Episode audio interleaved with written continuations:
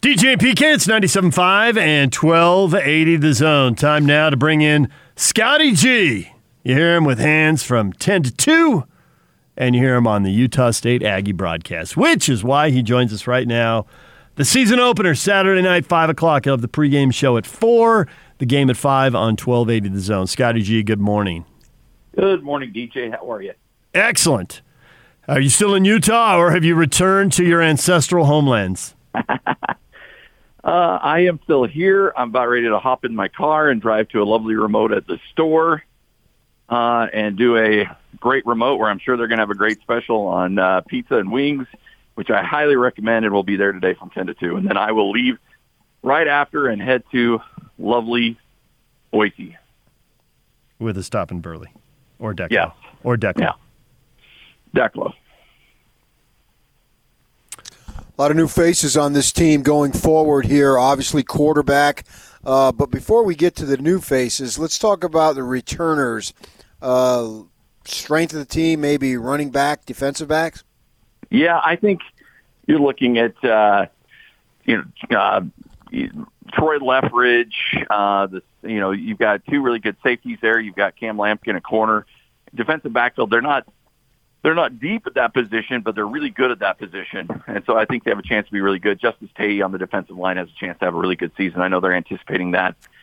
And then uh, on the flip side, I think you've got two really, really good running backs in Jaylen Warren and obviously uh, Devontae Henry Cole. And I think that's going to be the strength of this team and what they're going to try to do against Boise and pretty much every team is really try to establish the run between those two. And then uh, Jason Shelley, quarterback, I think that's their main priority is really trying to establish that running attack, hopefully run for, you know, over 160, 170 yards a game. And if they do that, they feel like they can be competitive in most games. Now, you were producing this show uh, like a decade and a half ago, so you know how it works. PK asks all the positive questions, and I bring all the hard hitting negative stuff. That's the brand yeah. we've really built up over two decades. So, really, when I think PK, I think positive. Right. So, yes. So, what what is the biggest problem for the Aggies? If you must go positive, what is the biggest challenge or the most enormous question mark? Which uh, position? Definitely group? linebacker. Uh, and and they've they've kind of switched back to a three four, which they've probably should have been at last year, but uh, they uh, they slide back to that traditional three four, which I really think fits their strengths. But linebacker is going to be a big question. They've got some youth there that they like, that they think can, excuse me, that they anticipate will be really good uh, but it's just not there yet. Kevin Meitzenheimer is kind of your senior leader on that team uh, from a linebacking standpoint. Nick Heninger, the Utah transfer, is going to be uh, one of those linebackers as well. But they've they've got some inexperience and they have some depth issues. That that's going to be a huge huge question mark going into that team. And there's no doubt. I talked to Gary on the coaching show earlier in the week, and I asked him the same question, and he went right to that linebacker position. Not that they don't think that they're talented; they're just a little inexperienced and a little thin, and they uh, that's going to be the thing I think all of us are going to be looking at on Saturday. So I think we knew what was going to happen at quarterback when old Henry Colombi decided that uh, he was going to take off and reunite with Matt Wells. And so it seemed like it was obvious then that Jason Shelley was going to be the quarterback. My thought is if that's true, I'm going on the assumption that it is true. If it's not, let me know but basically they decided a while ago. And why did they decide they like Jason better than Henry?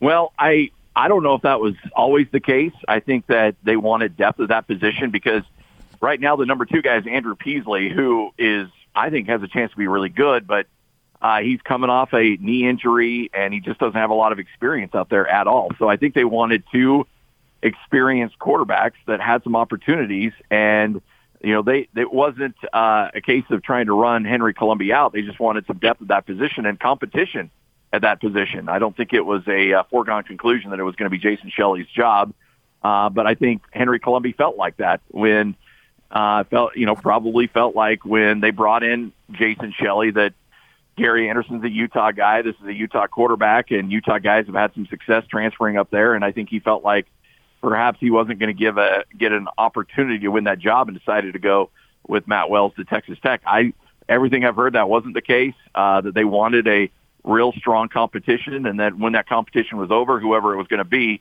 uh, they felt they were going to feel good at the depth of that position. But you know how kids are, and I don't, I don't, uh, I'm not slamming the kid at all. He felt like uh, he needed to go and get uh, a new opportunity somewhere else, and now he's the starting quarterback at Texas Tech. So, how big a hill is it to climb to beat Boise State? Uh, it's a big one. I mean, Boise State brings back a lot of their offense. Hank Bachmeier, quarterback, uh, two really good wide receivers, a thousand yard rusher. Uh, their offensive line got turned over quite a bit, but uh, I mean, it's Boise. They're gonna they're gonna have a good offense. They're gonna score a lot of points, and they're gonna create a lot of problems for people. So defensively, they lose. Uh, just a, you know, he was a tremendous player. Beat you know took over Jan Jorgensen's record for most sacks in Mountain West Conference history, and Curtis Weaver. He left for the NFL as a junior. Just a tremendous tremendous uh, player for Boise State, but I mean they'll they'll reload and they'll probably be fine. They've got uh, two corners and a safety that are really good, um, and so they're gonna Utah State's gonna struggle to throw the ball against that defense. Uh, I think they feel like they've got some opportunities to run the ball on an inexperienced defensive line, but I mean, let's be honest. It's Boise State. They're going to be good, and they're going to have great athletes, and it's going to be a tough challenge. Uh, the great thing is, that uh, you know that you don't have to deal with 35,000 idiot fans up there at Boise that uh, are all well. Never mind. I probably should stop now. But anyway, that's all. 35,000 well-behaved Boise State fans. Those are your ancestral homelands. How can you talk about people like that? You're an Idahoan. Those are not my people. My people are a little further south. I don't. Uh, Boise got weird a long time ago. We don't claim Boise. It's like its own little state inside of Idaho. Oh, you mean like the Vatican inside uh, Italy? Yes. Yeah, okay, exactly. Yeah. Um, or, you know, it's just, uh, yeah, it's just, uh, you know, we don't really claim it that much anymore. In fact, I'm, I think they need to move the capital out of there and go somewhere else. It's more a little bit more representative of the good state of Idaho instead of the morons that live in Boise. Oh, I did it again. Ooh, I'm sorry. That's geez, my bad. Wow, man. Harsh, harsh, harsh. We saw Jason Shelley when he played for Utah in that uh, end of that first season there a couple years ago. He had some success with the deep ball, particularly to Dixon. I think they can utilize this a little bit here now with uh, him being the quarterback at Utah State. Uh, yeah, I, I that's that's the plan, and they want to take some shots for sure. Uh, and they've got the, they've got some size issues at wide receiver. They've got one uh, JC transfer, just a, a monster, six foot six, two hundred fifteen pounds, uh, that they feel like that could be their fade guy in the end zone or the guy that can high point a ball. But they've got a lot of other than that, they've got a lot of small and very speed, uh, very very fast wide receivers. So they anticipate hopefully being able to push the ball down the field a little bit. Uh, but I think the the big focus is on the RPO, and that's you know what Jason Shelley ran a lot of at the University of Utah. That's his strength. I was talking to the offensive coordinator last night. He mentioned his quick release uh, and his quick decision making. So I would anticipate uh, the RPO is a big part of what they're going to do there uh, throughout the season. So the number one thing you want to see is a win. But for a team that's starting out at Boise State, home to San Diego State, and at Nevada, arguably they could end up being three of the top four teams in the league. What kind of improvement do you see need to see that even if the win doesn't happen, because nobody from the state of Utah has won since the Aggies went up there in '96, it's 15 straight losses. If you don't see a win, what would you see that would at least encourage you about this upcoming because this this upcoming schedule because it's a gauntlet here right out of the gate. Yeah, I would say offensive line play is going to be absolutely critical. They they had some issues last year. They dealt with some injuries last year, and I know they're already starting the season out dealing with some injuries as well on that position group. And so I think the the big thing is can you run the ball and can you protect the quarterback? Those are going to be my two big keys on offense. Uh, if they can do that, even if they don't win against Boise, that's a good sign for what they'll be able to hopefully do throughout the course of the season. And then uh, on the defensive side, can they stop the run? I mean, near the end of the year, uh, they they just couldn't. I mean, teams were gashing them at five, six yards of carry. It was a really, really ugly situation uh, near the end of last season. They just could not stop the run. So if they can, if they can slow down the run, uh, hold uh, Boise to you know minimal yards on the ground. Uh, I think Boise's going to throw the ball on anybody this year. They've got a great quarterback, as I mentioned, those two really good receivers. So uh, I, I think that Boise's going to get up and down the field on anybody they play uh, through the air. But can Utah State slow them down on the ground and then uh, you know make it a game in the fourth quarter? If they can do that, I think that's a success. Yeah, I view uh, Bachmeier as you know somebody who's going to stand in the pocket and try to pick you apart. And if you give him time, he's probably going to do that. So the obvious question then for the Aggies is they going to be able to get any rush on him? Can I uh, delay my answer until uh, Saturday around nine o'clock. Because I mean, that's the question. I asked Gary the same thing. Can you get there in four? Can you get there with four guys, or are you going to have to manufacture a pass rush?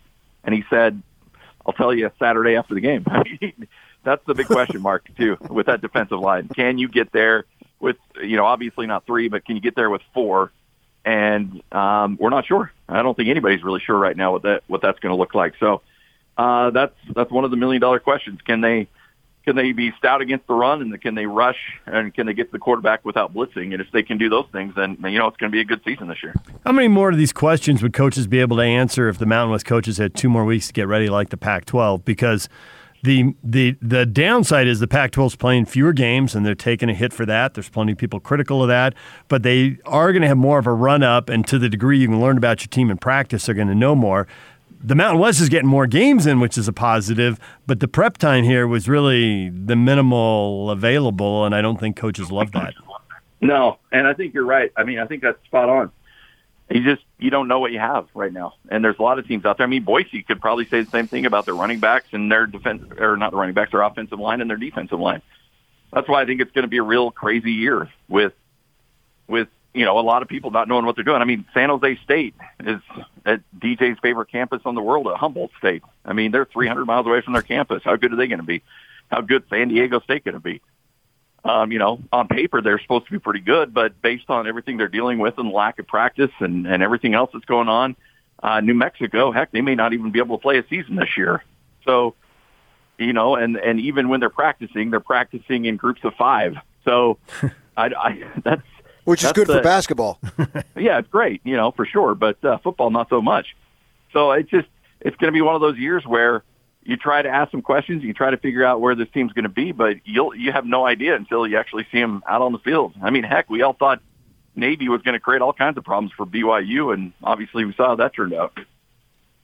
Some of you did, but I didn't, and that leads me to the obvious question, part two: when, not if BYU is in a New Year's Day Six bowl. Are we staffing it? Um, I think that uh, Jake Hatch has provided some great coverage this year, and I think it would be a great opportunity uh, for the station to see him in the Fiesta Bowl or wherever the case might be. So, oh, now you did that on purpose. You're Thanks, just piling boss. on now. oh no, I'm totally fine with that. Hey, you, you piling on me? Denying you a trip to the Fiesta Bowl. Come on. Speaking of ancestral oh, homeland. I, uh, well, yeah, but I would be there anyway. So uh, that's the Fiesta Bowl. I would be irritated, but uh, Cotton, I'm, I'm fine. Oh, you, Jake. Thanks, boss man. Uh, anytime. I got your back. Okay, enough uh, enough college football. I have one thing to ask you about pro football and degenerates gambling. Yeah. Daniel Jones off on an 80 yard gallop. Well, a 70 yard gallop, an eight yard, a six yard stumble, a four yard somersault, and then touchdown. It was unique. But there's a story in the USA Today for the win today that there was a gambler who bet $500 on Jones to score the third touchdown of the game. That's the wow. degenerate part. He was going to win fourteen thousand seven hundred and sixty dollars, minus the taxes. PK points out when he was at midfield and really had that full stride thing going. But the somersault brought it to brought it to an end. Do you know of anyone who has a story that painful? Uh, no, because look, you told me a long time ago, um, prop bets and uh, parlays are for suckers. yeah. Right. Yes, that and comes so, that comes via my uncle who's lived in Reno forever and sent his kids, you know, through the whole school system there, and he ended up getting to know a guy who works in a casino, standing next to him at first at a uh, game and then at some school assembly. And they recognized each other and they started talking and telling each other about each other's business. And this guy who worked in the casino thing just laid it all out for him. Yeah, I mean, if you're betting Daniel Jones to score the third touchdown of the game, you have a problem. You probably should go to a meeting somewhere. Like I, I don't mind throwing a few skittles on a game every now and then. It's fun, and you know, God bless you. Go out there do your thing. But if you're betting parlays and if you're betting prop bets and you're throwing five hundred dollars down on there, you might as well light that money on fire. So nah, I don't have any sympathy for anybody with a bad beat like that because you're being a moron. You guys don't know professional gamblers. You literally don't. They put them on their tax returns gambling as their occupation. God bless you. If you could, Well, if you can, if you they- can make that it. work, good for you. I've I've known many. I know. And I remember talking to a guy in a sports book who was, he says, I don't bet NFL. I don't bet um, NBA. I don't bet college football. I make my living betting Major League Baseball games. And from Yeah. April to September, he lives in a sports book, and that's how he earns his money. And Right. if you're at that high a level and you can figure it out, good for you. But if you're just some random Joe Schmuckatelli out there and you think, oh, Daniel Jones is going to score the third touchdown, I'm going to bet 500 on it, then then yeah, you, you got you got some issues. We will leave it there. Scotty G, safe travels. We'll hear you on the call. 4 o'clock for the pregame show on 1280 The Zone. The BYU pregame show at 7 o'clock will be on 97.5 The Zone. But the Aggie pregame game and postgame will be on 1280 The Zone. 5 o'clock kickoff. Thanks, Scotty. Thanks, guys.